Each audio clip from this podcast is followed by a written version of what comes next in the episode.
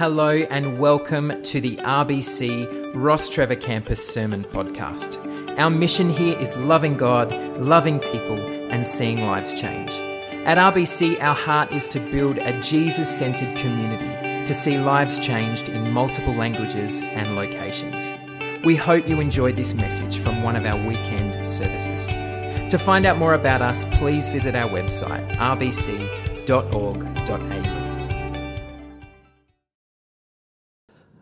You know, on the night, on the last night before Jesus went to the cross, he spent that with his disciples. We know that, don't we? We know that on that night, that last night before Jesus went to the cross, he gave his disciples tremendous encouragement. There's about three chapters in John of encouragement that Jesus gave his disciples. He gave them sustaining promises, like that we would never be alone, that he would be with us. He gave them the most amazing example of humility and leadership as he humbly got down and washed all of their feet. And he gave them a gift. Do you know what gift he gave them on that night? Does anyone know what the gift was? His peace. John 14, 27. Peace I leave with you, my peace I give to you. I do not give to you as the world gives. Do not let your hearts be troubled and do not be afraid. That's what we want to look at this morning. It's the gift of the peace of Jesus. You know, when you think about it, there must have been something very special about the peace of Jesus. Let's allow ourselves to just think about that for a few minutes. Imagine the evening when Jesus said these words. He knew that before him was the anguish of the garden, there was going to be the confrontation of the arrest, the degradation and the pain of the torture, the suffering of the cross, and the passing of the very threshold of death itself. And yet, Jesus was able to say that he was granting to his disciples the gift of his peace. So, Jesus must have been someone who those close to him looked at in crisis under pressure and said, How can it be that you are so at peace when everything around you is in absolute turmoil. Oh, I would love to have this peace that you have, Jesus. And when we realize this about Jesus, we would be wise to say as well, oh, I would love to have your peace, Jesus, in 2022.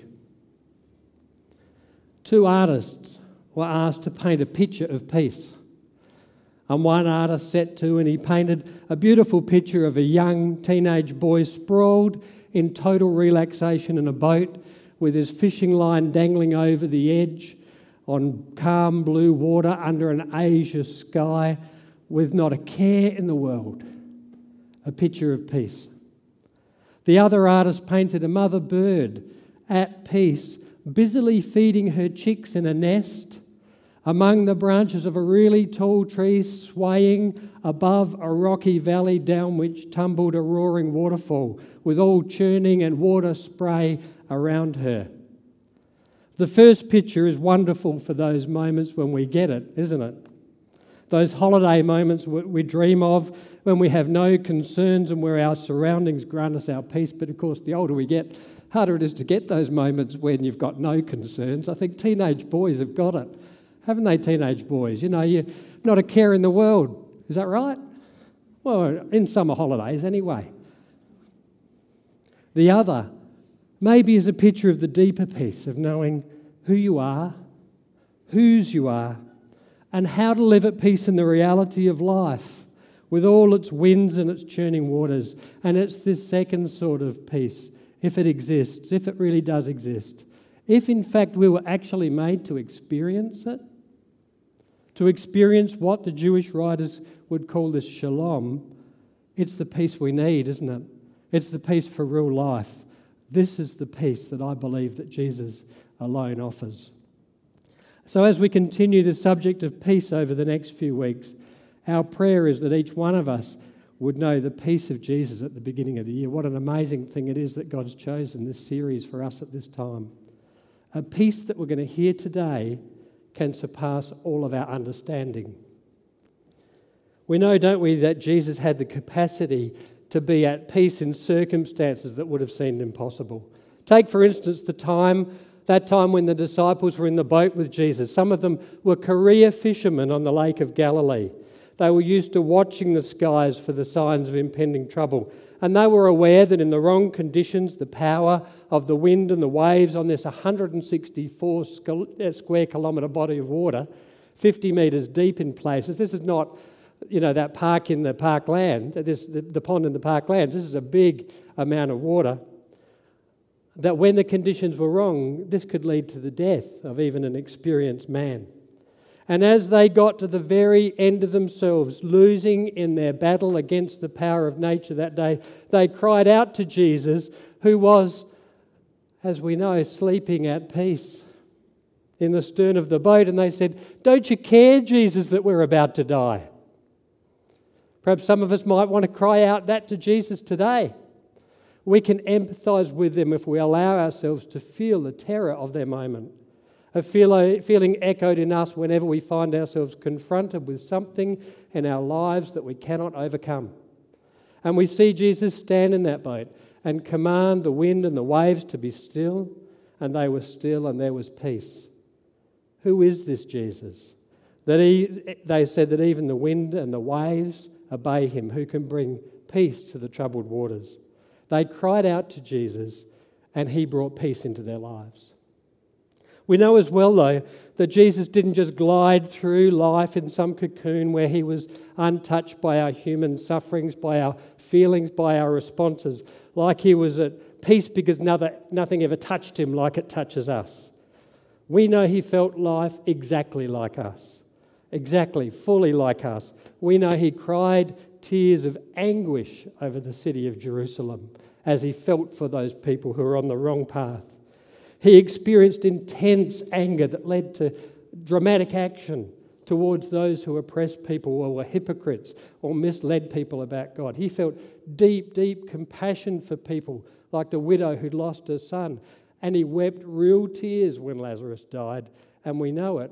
We know it from the night of this betrayal when in just a little while he himself would be lying in prayer, prostrate in the garden, anguish gripping his soul, and the physical manifestation of the feelings, the human feelings of the moment, bringing drops of blood to mix with his sweat as he faced the cross and the bearing of all our sins before a holy God. Jesus felt it all, just like we do, and yet we know as well that in the garden, Jesus' peace was not stolen from him. In the garden, we actually see the way to appropriate the gift of the peace of Jesus, the peace of God, in even the most trying of situations. Lying on the ground in prayer.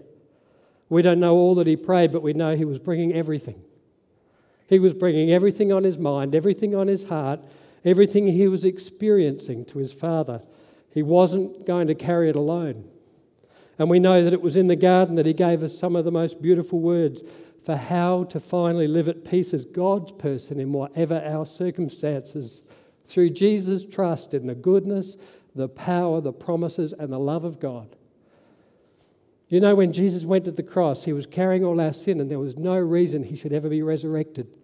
But he trusted in the goodness, the power, the promises, and the love of his Father, who said, If you go to the cross, I'll raise you, even if you carry the sins of the world. And he came to the point of saying, as we all have to, yet not my will, but yours be done, Father. He showed us in the garden that there is peace to be found sufficient for every situation of life. And that's the peace we need, dear friends, in 2022. When we consider our verse for today, John 14 27, peace I leave with you, my peace I give to you.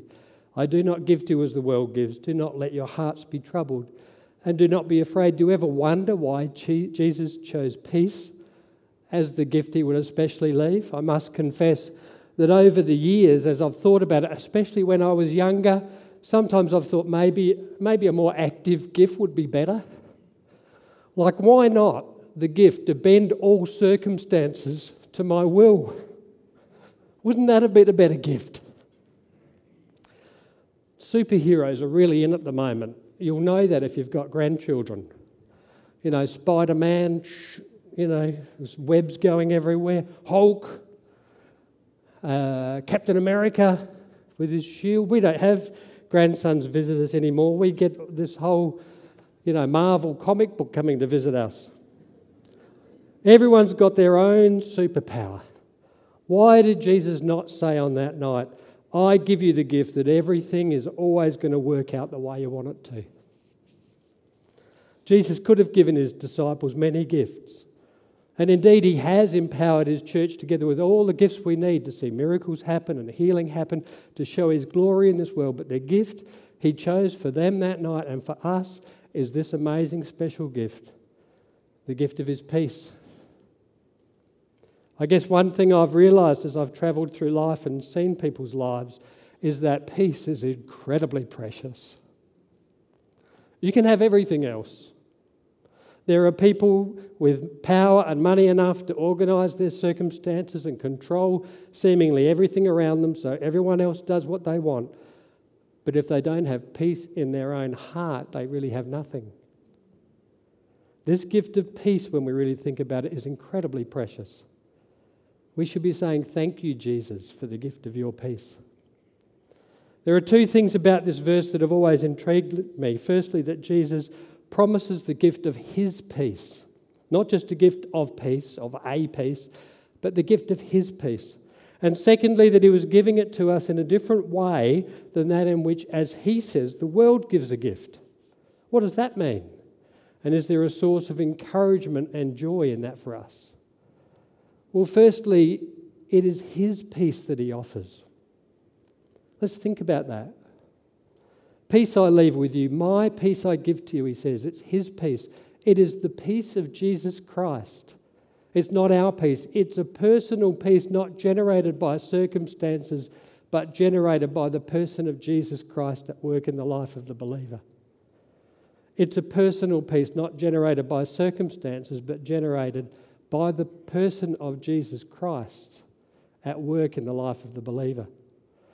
Secondly, we've just celebrated Christmas and we've remembered the prophecy that he would be the Prince of Peace. The, the peace of Jesus is a royal peace, a, a royal peace. It's the peace of the king who rules over a kingdom that will never end, that no one can overthrow. It's a peace of certainty and a peace of authority like he can be found nowhere else. And thirdly, it's the peace of the Son of God. It's a divine peace, it's the peace of God Himself. This is an incredibly profound spiritual gift that Jesus promises to His disciples if we allow ourselves to fully consider its value. No wonder the peace of a Christian in the face of difficulties and trials will sometimes make no sense to the world. That's why Paul calls it the peace that passes understanding. Human understanding cannot produce the peace of God, and human understanding cannot even really grasp it. It's not human peace, it's God's peace. Don't you want to be one of those Christians that when people look at you, and I've met some people like this, you know, I want to be like this. That in the difficult times, you know, I, I can remember like little old ladies who just exude a peace that seems to have come from heaven. Don't you want to be like that? Human understanding can't produce the peace of God, and human understanding can't even really grasp it. It's not human peace, it's God's peace. The peace that exists within the relationships of the Father, the Son, and the Spirit, the peace from which all other true peace flows. Peace I leave with you. My peace I give to you. My peace. I'm not creating your peace, I'm sharing with you my peace the peace of God. And nothing and nobody has the power to take it away from you. My peace I give to you. Not as the world gives, do I give to you. Therefore, let not your hearts be troubled, neither let them be afraid. So, what does it mean? And we don't completely know. I do not give it as the world gives, but I think it, it means at least these th- three things it's limitless. Whatever the world can give us is in a measure. The gift of God is without limit. Secondly, it's free. It's truly a gift. The world gives with strings attached. We're reminded every Christmas Jesus gives for free but Santa Claus wants to know if you've been good or bad. It's free, and it's given to all who call on Him, and it's eternal. The world can't give us anything that doesn't have an end date. The peace Jesus gives is going to last forever. It's limitless, it's free, it's forever. That's how Jesus gives, isn't it? Do you agree with me? Now, I expect today that some of us may be really experiencing this peace. But many of us, I suspect, are not right now experiencing the fullness, experiencing the fullness of Jesus' peace, even though it exists for us. The world we live in has so many causes for anxiety, for fear, perhaps more for most of us that has happened at any other time in our lifetime. I grew up in the time of uh, the Cold War, and theoretically, America and Russia could blow us all up at any minute, but it was all very theoretical. Probably in, in my whole lifetime, some older have been through other things, but in my lifetime, we're living in the time of the most possibility of fear and anxiety that I've ever experienced. So the world around us gives us so many causes for fear and anxiety. Is there a way to experience more of His peace in my and your life based on Jesus' promise to us of his peace. Well, our Christmas this season was very much through the eyes of our grandchildren that I often talk about. The oldest of five, and so you would all appreciate that the excitement of Christmas coming and the opening of gifts we've experienced was at that fever pitch that five year olds know so well. Often, though, we also know that some of the very best gifts what happens when a gift is open is that all that excitement is mucked up by the fact that someone has to explain, but before the gift we need uh, can be used, it's got to get out of all that really hard plastic packaging. And then we find some adults got to put it together. It'll need batteries in it. We'll have to read the instructions, maybe, unless you're a dad, you can always do it without instructions. If it's a game, you might even have to read the rules of the game. There are things to do so the best gifts can be fully experienced. And we have hints in Scripture that this gift of Jesus is just like that. In some ways, I wish it were just that on becoming a Christian, we all experienced an incredible and ongoing sense of perfect peace. And there is a sense of underlying peace for us in this way every time we think of Him. But there are hints in this last evening of Jesus and in the early church about how, in practice, we can experience more of the gift of the all surpassing peace of Jesus. The first hint is in the garden, as we've already seen, where Jesus showed the way to peace was in taking everything in his life to his Father in intimate prayer. The second I'm going to suggest is in Philippians. In that, around that verse where, where Paul talks about uh, the, the gift of God of peace being beyond understanding and where Paul really helpfully expands for us in a really practical way this way to know the peace of Jesus. And he reveals how, in our real lives as followers of Jesus, we can experience and bring to bear the benefits of the peace of God in our daily lives. Isn't that what we need to know? You could describe this, and I don't often preach this way with steps, but you could describe this as Paul's five steps to unpacking the gift of Jesus' peace for our lives. So let's look at Philippians 4 4 to 9. Rejoice in the Lord always. I will say it again, rejoice. Let your gentleness be evident to all. The Lord is near. Do not be anxious about anything, but in every situation, by prayer and petition with thanksgiving, present your request to God, and the peace of God, which transcends all understanding, will guard your hearts and your minds in Christ Jesus. Finally, brothers and sisters, whatever's true, whatever's noble, whatever's right, whatever's pure, whatever's lovely, whatever's admirable, if anything is excellent or praiseworthy, think about such things. Whatever you've learned or received or heard from me or seen in me, put it into practice, and the God of peace will be with you. So let's just look quickly as, the, as we wrap up at these five points. One, rejoice in the Lord who is near. And put those two bits together. Rejoice in the Lord who is near. See, from my experience, I want to share with you the peace of Jesus comes to begin its beautiful work of calming my fears from a remembering that whatever else is happening in life or may happen, that underneath are the everlasting arms of God. That He's not far away, whatever I go through. Rejoice that we know the Lord. Rejoice that we're not alone.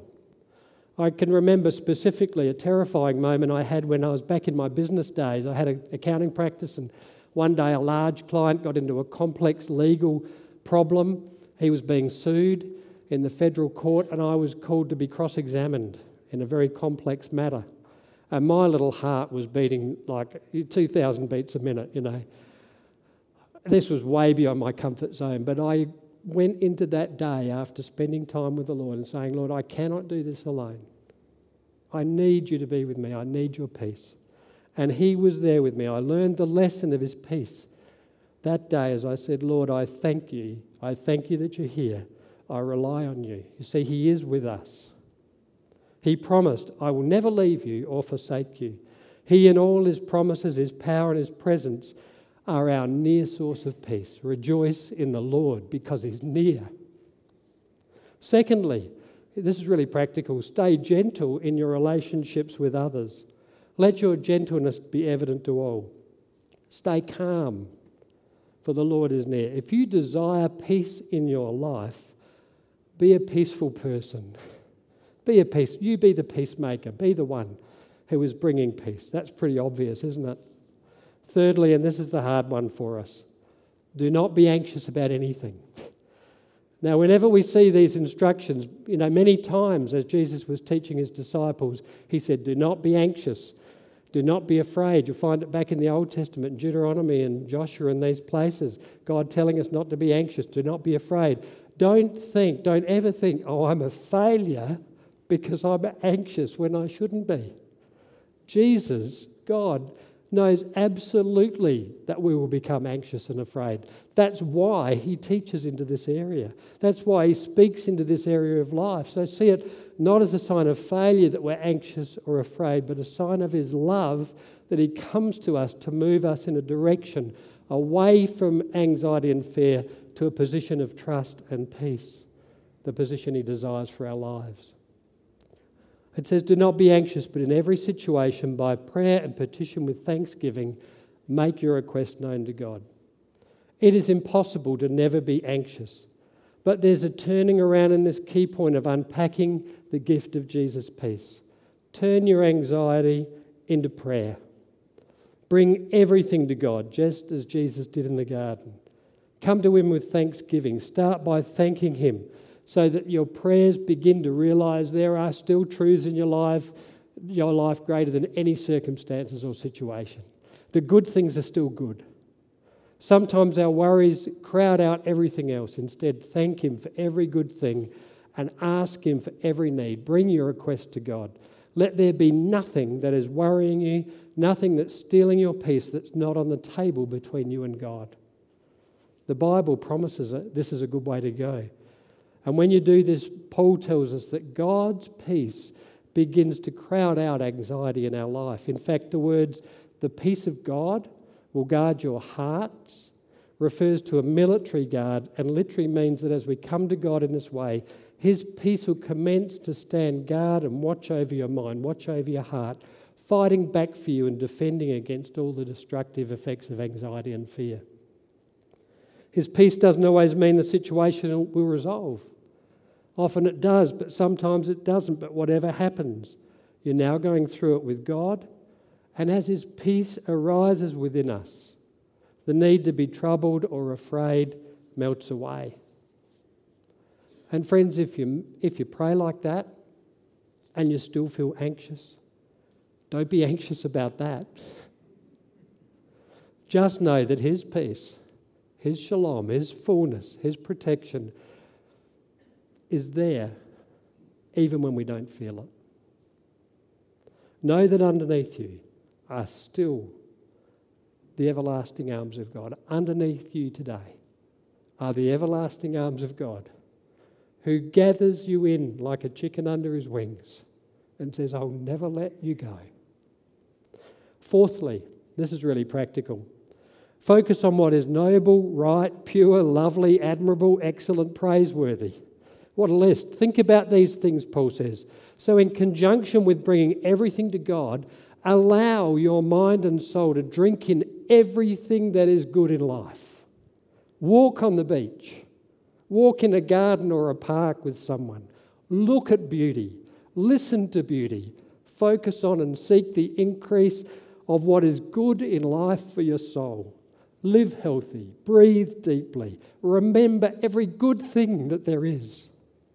The good God, the good creator of every good thing, He's still your Father in heaven. And lastly, Paul says, whatever you've heard or seen or been taught in your Christian discipleship, put it into practice. You know, maybe this is the year for us to really do that, to put into practice everything we have heard or seen or been taught at our Christian discipleship, to draw deeply from the strength of each other, from our Christian brothers and sisters, and all we've been taught by those who've gone before us, that we might encourage and teach each other to live in the peace of Jesus and to show his peace to our families, our neighbours, to a world in need of seeing how special is the gift of the peace of Jesus and the peace of God, the peace that transcends all understanding. It'll guard our hearts, it'll guard our minds in Christ Jesus. What a promise! What a way to face the fears of our time through our faith in and wonder at and experience of Jesus. Maybe this year is a year, difficult as it may be in many ways, for our faith and our experience of Jesus with us in his peace to grow to new and deeper levels as we experience not the anxieties of life overwhelming us, not the short lived peace the world offers, but the gift, the spiritual gift of peace in this life that Jesus freely gives. Let's pray. Lord, we thank you for this precious time of gathering together as brothers and sisters and singing and worshipping, encouraging one another just by our presence the smiles in our eyes. And we think of every good thing that we have from you. And we thank you for your gift of peace today. And we pray together this prayer that you, Father, gave to us way back in, in the right in the beginning in Deuteronomy when you instructed the priest to pray this over your people. May the Lord bless you and may the Lord protect you. May the Lord smile on you and may the Lord be gracious to you. May the Lord show you his favor. And may the Lord give you his peace. Amen. Thanks for listening, and we hope that you enjoyed this podcast. If this message has impacted you in some way, we would love to hear from you. You can contact us through the Hub online at thehub.rbc.org.au or through our social media links in the show notes. See you next time.